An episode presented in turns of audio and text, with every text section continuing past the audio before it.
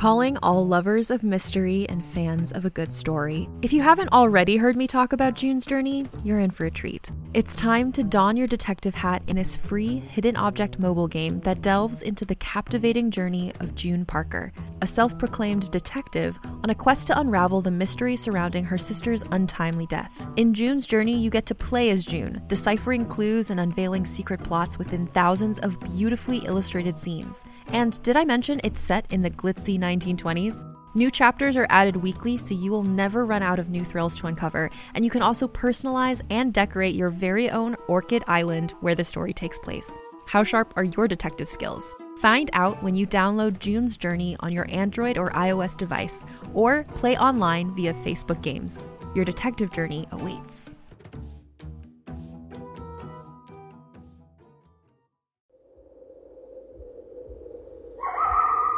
It's late at night when the memory comes for me, like it always seems to when the relief of sleep is ready to draw me under. The fire. I recall it as a heat on my face, a deep, quick voice that might be my father's, my brother's skinny arms around me, the glass of the windows blowing out, explosions that for the longest time I thought were fireworks. But they were gunshots. I know that now the curtains going up like they were made to burn, the thick smell of smoke, then darkness. Realm presents Bullet Catcher. Season 1, Episode 1.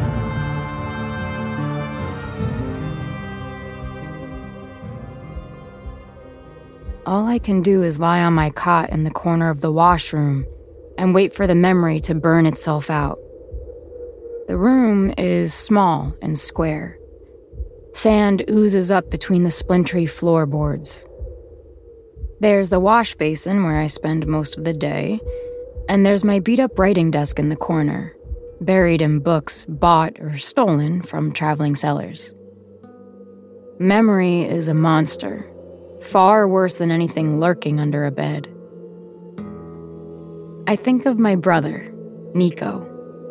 I think of the old stories he used to tell me of bullet catchers and gunslingers, of good versus evil. In Nico's stories, good always won.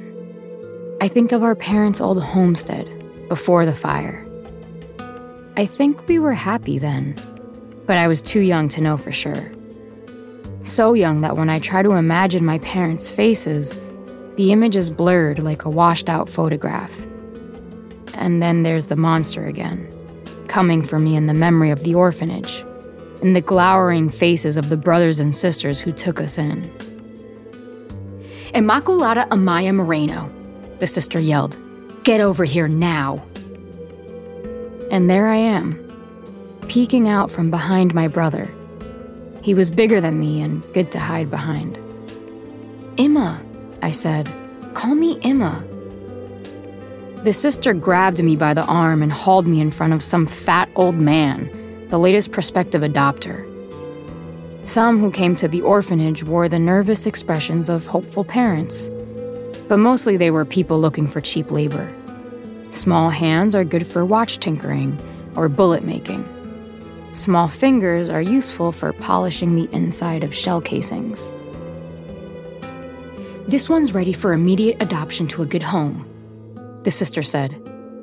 The fat man grabbed my hands and checked my fingers, held me by the jaw and pulled down my lip and examined my teeth and the whites of my eyes like he was buying a farm animal. Too skinny, he said. She looks ready to keel over. You'd be getting her at a significant discount, the sister said. But the fat man just snorted and moved on down the line examining the other orphans. I hid back behind Nico, and he put his arm around me. Back then, Nico didn't have much more meat on his bones than I did. He was starved looking, cheeks pasty and sucked in, his smile crooked and forced. But he was always the strong one. He had a sorry little mustache that I remember him being so proud of. Whenever I think of him walking around with his shoulders back and his chin up to show everyone his new mustache, looking like a dead caterpillar stuck to his upper lip. It makes me smile. A smile so big my dry lips split and I taste copper. It's my second favorite memory of my brother. One day, he took me by the shoulders, stared straight into my eyes, and said, Emma, after I get out of here, I'm going to join the bullet catchers. And all the wealthy families and banks and shop owners are going to want to hire me as their bodyguard. What'll happen to me? I asked, my voice small and squeaky. I'll earn enough money to get you out, too. I'll buy a whole block of apartments in a wealthy town and we'll live like royalty. And I believed him. I loved so much the person he was going to be that my eyes would cloud over and I'd smile big. Probably the biggest I've ever smiled, a smile that showed off all my missing baby teeth. Nico was a dreamer. That's my favorite memory of him. I was nine the last time I ever saw Nico. He had just turned 15, and he was proud of every one of those years. The night of his birthday, I helped him tie bed sheets together for a rope to climb out the window of our dormitory. We slept in a large room, crammed with rusty iron bunk beds and the sounds and smells of hundreds of orphaned children sleeping. He flung the bleached white sheets out the window, and the full moon made them glow. The evening was so bright that I could see for miles into the desert. Nico grabbed me by the shoulders the way he always did when he was excited and said, I can't take you with me now. You'll slow me down and we'll get caught, but I'll come back for you. Promise me, I said, my voice breaking. He looked at me and said, I promise. And I believed that too, even though I cried as he slipped through the window and down the sheets. I waited for him by that window every evening for three years, but I never saw my brother again. One day, Dimitri came looking for cheap labor and took me away to sand. He put me to work behind the wash basin. For years, I had to hold back tears, believing that when Nico finally rode back to the orphanage, head up, his shoulders square and strong, a bullet catcher, he'd find me gone and not know where to look. It's been six years since then. I'm as old as Nico was the day he hugged me and escaped into the desert. I'm 15, and I know better than to cry. Now I know he never made it back to the orphanage. I know he died. Maybe the very day he escaped. If not from heat, then by marauders. Or maybe he was hunted down by coyotes picked over by vultures. And again, the monster rears its head, and I know there will be no fighting it off tonight. I untangle myself from the sheets, pull on a shirt and trousers, and shrug into my old frock coat. Stuffing my pockets with bullets, I grab my gun and head out into the desert to practice my aim. In the Southland, everyone has a gun, and I'm no exception though I've never shown it to anyone. It's not exactly a gun someone can be proud of. It's a lady's pistol, tiny so as to fit under a bustier or corset or harnessed to a thigh, concealed under a dress. It's low caliber, completely inaccurate, and a little bit of a curiosity.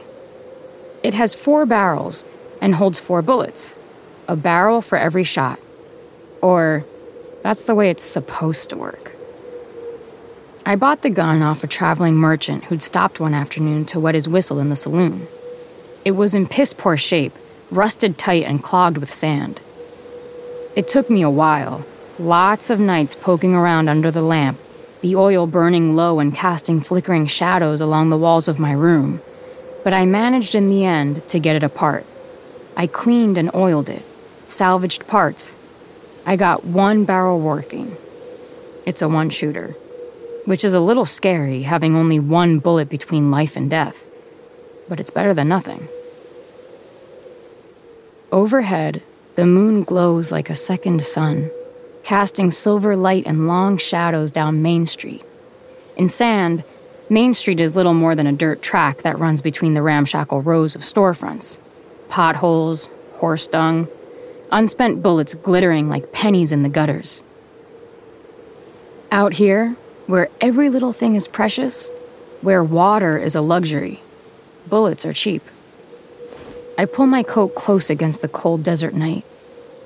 Just outside the town limits, a rusted old sign, swinging on its hinges, reads Welcome to Sand, population 500. Maybe once upon a time. Half those people must be buried in that mound of dirt we call a cemetery little more than rotten wood crosses surrounded by chicken wire to keep out the coyotes. I walk into the desert that goes on forever, golden and featureless, so that if you look in the right direction, away from the mountains in the south, you can see the curvature of the earth. That grand openness can be terrifying, more dangerous than a man with a gun.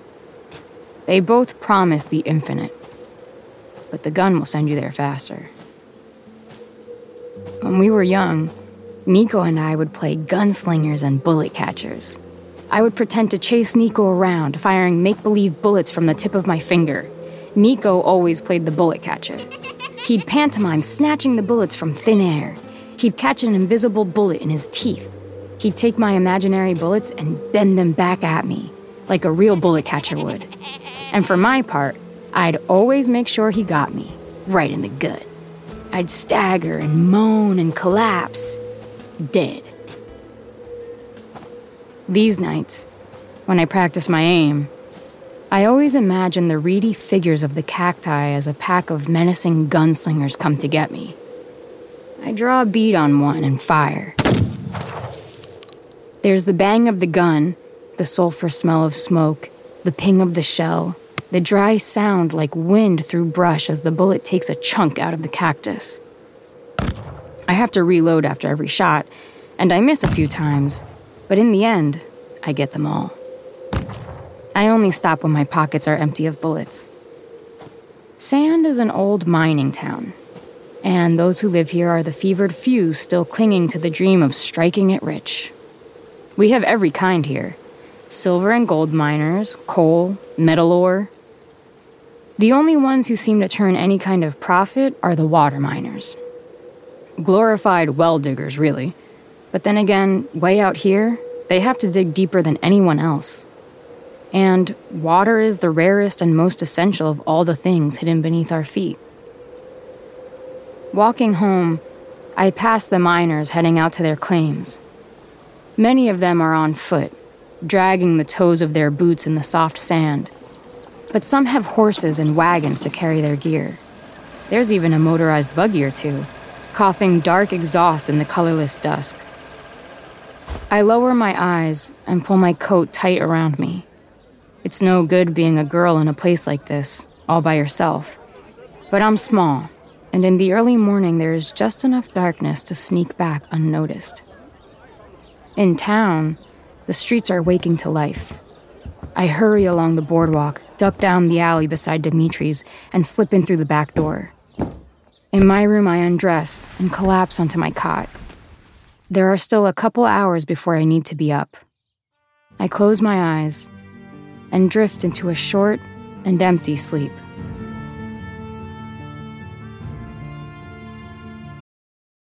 Hey there, it's Rachel Ballinger, and I am thrilled to invite you to Rachel Uncensored, my podcast where I get real with my friends and celebrity guests, where we talk about all sorts of topics. From personal stories to hot button issues, we cover it all. New episodes drop every Wednesday, so make sure you tune in on Apple Podcasts, Spotify, or wherever you listen to podcasts. Trust me, you won't want to miss out on the fun and candid conversations we have here on Rachel Uncensored.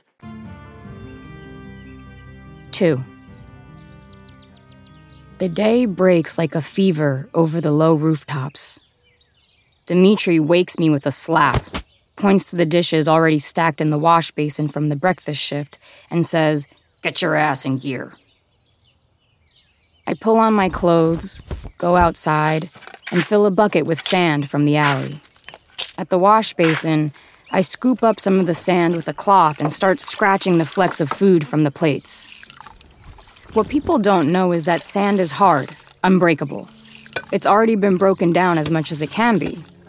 Sand will grind you down and bury you. So, yes, sand is good for washing dishes.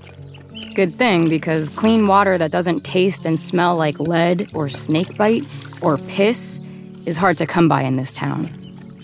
Water that hasn't been recycled a hundred times over is a luxury. And so the day goes. I clean and stack the dishes.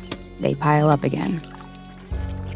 There are days when you just can't get out from under all the dirty glasses and plates. Sand is light on people, but heavy on drunks. And snakebite is the drink of choice. They distill it from the green slime of the night snake succulent, which has no problem growing all over the Southland. The green alcohol smells like the stuff the old drunken doctor at the edge of town uses to clean gunshot wounds and it doesn't taste much better. The destitute arrive in the morning and don't leave until Dimitri kicks them out at closing time. In the afternoon, before the miners return, there's a lull. I drop the rag in the basin and go out back, into the narrow alley between the saloon and the sundry shop that sells dried jerky and pathetic strips of dried fruit that grew who knows where. There's not a single tree of any kind in sand. At the end of the alley, I hug the wall and peer out down both ends of the street. Pressing my back against the wall, I sit in the soft sand and rest my eyes. Dimitri's is hot and stifling, thick with sweat and cigar smoke. The alley is an icebox by comparison. I like to come out here when I have a break or if there's a tussle in the bar but drunks take to stumbling down here after Dimitri's kicked them out. And since the drunks are easy marks, the alley is sure to hold at least one villain. At best, a pickpocket. At worst, someone feeling murderous. So I rest in the coolness of the alley with my eyes half open. Emma, you scoundrel! Where the devil are you? Dimitri yells from the back door of the saloon. Cursing, I skulk back to the washroom to tackle another stack of dishes, reeking of bad cooking and stale snakebite. The rhythm of washing can be hypnotizing. It has the power to grind down your thoughts the way time grinds down a mountain. My mind empties. Only when the sun sinks low in the sky and the light slants into my eyes do I rouse from my stupor. By then, the glasses, spiderwebbed with scratches, are clean and stacked chin high. Stretching my back, I step away from the wash basin, rest against the door frame between the bar and my room, and watch the barflies, the men in big hats playing cards for pennies, the lonely gunslingers passing through town on their way to someplace else, spinning their guns on their fingers for the girls turning tricks. That's when the stranger appears. He pushes through the batwing doors, looking like a tornado the way the sand spins around him, the way his brown, threadbare coat billows around his thin body. All eyes turn on the stranger. The saloon goes dead silent. Not for long, just enough for the old hinges on the swinging doors to creak twice. Then the noise starts up again, each voice louder than the next the clack of boot heels on the old wood floor, the clatter of drinks. I watch, absently working the sand into a dirty glass with my rag. The stranger crosses the saloon and sidles up to the bar. He holds up two fingers. Even from where I'm watching, I can make out his calluses and scars, dusty mountain ranges running every which way across his skin. Dimitri pours him two fingers of snakebite. In the Southland, there's an unspoken rule that when you settle down for a drink in a saloon, you put your gun on the table. It's a sort of peace offering. It says, I'm not here to make trouble, I'm just here to drink. And it establishes the pecking order in places like this. The person with the biggest gun is boss. But the stranger isn't wearing holsters. He doesn't have a bandolier, and he doesn't put a gun on the counter. Dimitri eyes him nervously, but says nothing. I press myself closer to the doorframe, making myself invisible. Easy when you're small, skinny like a knife. The stranger's eyes flick from his drink to me, fixing me with a stare that pierces me to the core. In this mercury popping heat, my heart freezes. No one sees me, not when I don't want them to. I'm the unnoticeable girl. It's my power. It's a good power. But the stranger sees me.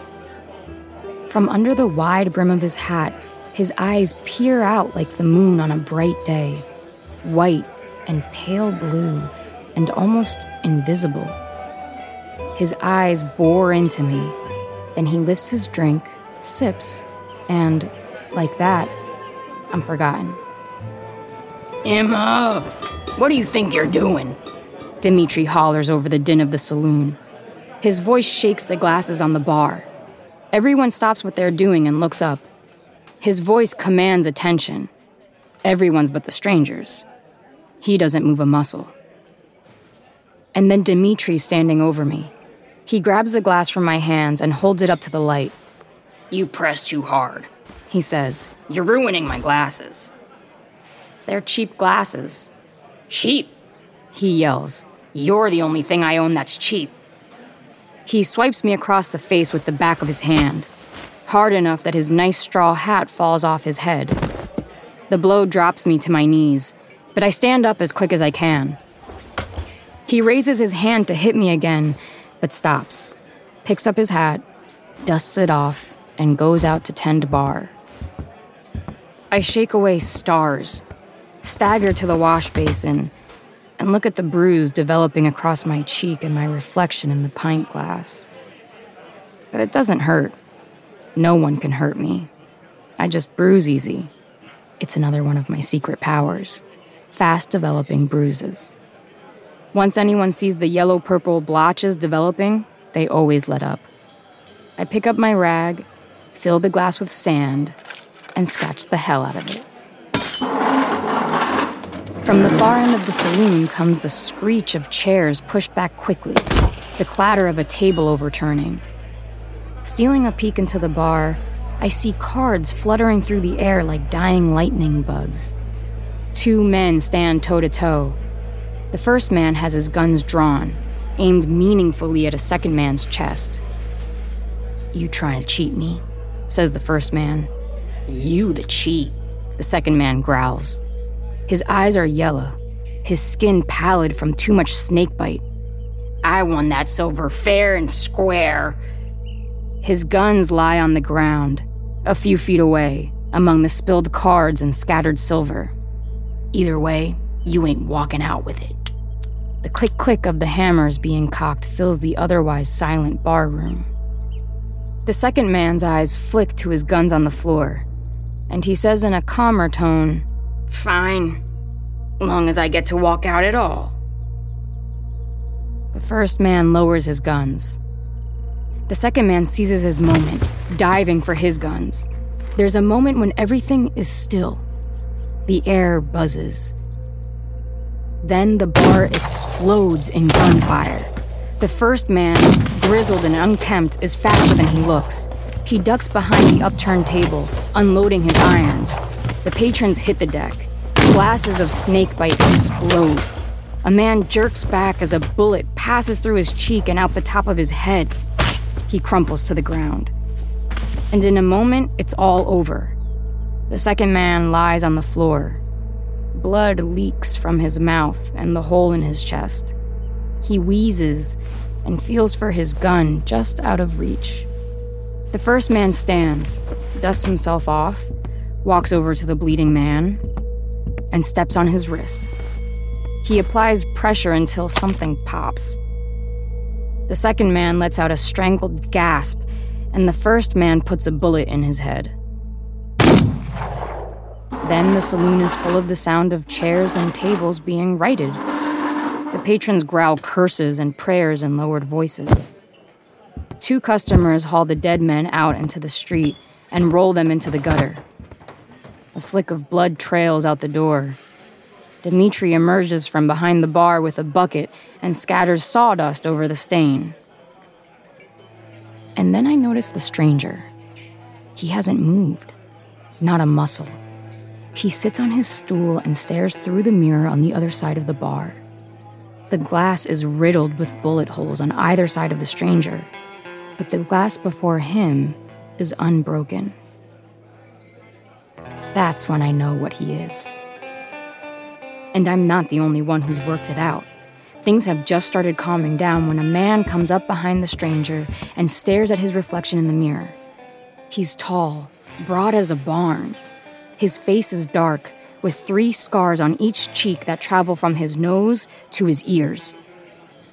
At first, I think he's just snake bit, but his eyes are narrowed and serious, and he stands straight and sober. I know you, bullet catcher, he says. For a time, the bullet catcher doesn't say a word, doesn't move. Then, calmly, he picks up his drink, finishes it in a single gulp, and says, There are no more bullet catchers. He speaks in the voice of the desert, that stillness right before the wind picks up and blows everything to hell. I know a bullet catcher when I see one. I killed plenty during the war. The bullet catcher stands and drops a silver coin on the bar. He looks the scarred man up and down and says, You're a bit young to have seen much fighting, but I'll be moving on just the same. He tips his cap. The only sounds are his boots as he crosses the floor and the rusty hinges singing as the doors swing open and closed. I turn to look back into my little room, at my meager belongings, my sorry life. I think of Nico, the way I let him go so easily because I was sure he would come back for me. But in this life, you can't wait around for anyone. If you want something, you have to take it. I learned that the hard way. And right now, all I want is to be out of here. I want to be free of Dimitri and his adoption papers like chains, shackling me to this wash basin. I want to be free like Nico was, even if his freedom only lasted a night and a day. All eyes are on the scarred man, waiting to see what he'll do. I rush back into my little washroom. I grab what food I have, a couple handfuls of dried meat and fruit, empty the yellow water from the recycler into a skin, and throw everything into a pack. I untie my apron and pull on my coat. I stow my gun in the breast pocket, fill my other pockets with bullets, and sling the pack over my shoulder. It takes only a minute to pack everything I own, besides my books, which are too heavy to carry. In the end, my escape is easy. Maybe I had been planning it all along. Maybe I had just been looking for my chance. Nico ran away from the orphanage to chase the bullet catchers. Now I am off to chase one of my own. I give my sorry little room one last glance and smile at the thought that I'll never see it again. And then I run back out into the saloon. The scarred man stands by the bar, looking like his girl stood him up. Finally, he sticks his thumbs in his belt and marches out the door. The patrons crowd after him. And there's Dimitri's big straw hat hanging on a peg behind the bar. I grab it, pull it low over my eyes, and blend into the crowd. I'm the unnoticeable girl again, a good foot shorter than the next shortest person. The townsfolk line Main Street. The bullet catcher's back is to everyone as he walks away. The scarred man ambles up to the center of the street and squares himself to the bullet catcher, who's nearly out of range. The scarred man takes off his long, dark duster and drops it in the dirt. He has two of the biggest, shiniest revolvers I've ever seen. The townsfolk see them too and gasp. But I know better. When something's shiny, it means it damn never gets any use. All of a sudden, this guy doesn't seem so big or bad. He stands with his legs apart, his fingers tickle the handles of his shooters. Turn and face me, bullet catcher. But the bullet catcher just keeps on walking. Drops of sweat, big as marbles, develop on the scarred man's forehead. He has to do something, or he'll look a fool. Jokes and murmurs roll through the small crowd. Pushing through people, I duck into the alley and run down the side street, fast as I can, trying to catch up with the bullet catcher. I turn the corner of the last building as the shots ring out. Two loud bangs that turn the air white. I hit the ground. It's instinct. Stray bullets are a problem in towns like Sand. You think there's so much open space and so few people that the odds of getting hit by a stray bullet must be damn near impossible. But it seems to happen every day. I look up through the dirt, puffed up in a cloud around me from when I hit the ground, and watch the bullet catcher spin, his hands a blur. He moves so fast, I think I may be imagining it, because a moment later he's just walking off again on that same line out of town, like nothing in the world can break his stride. Picking myself up, I run out into the street. The man with scars on his cheeks lies on his back, like he's making an angel in the dirt. His two shiny revolvers glitter at his sides. They won't be there for long.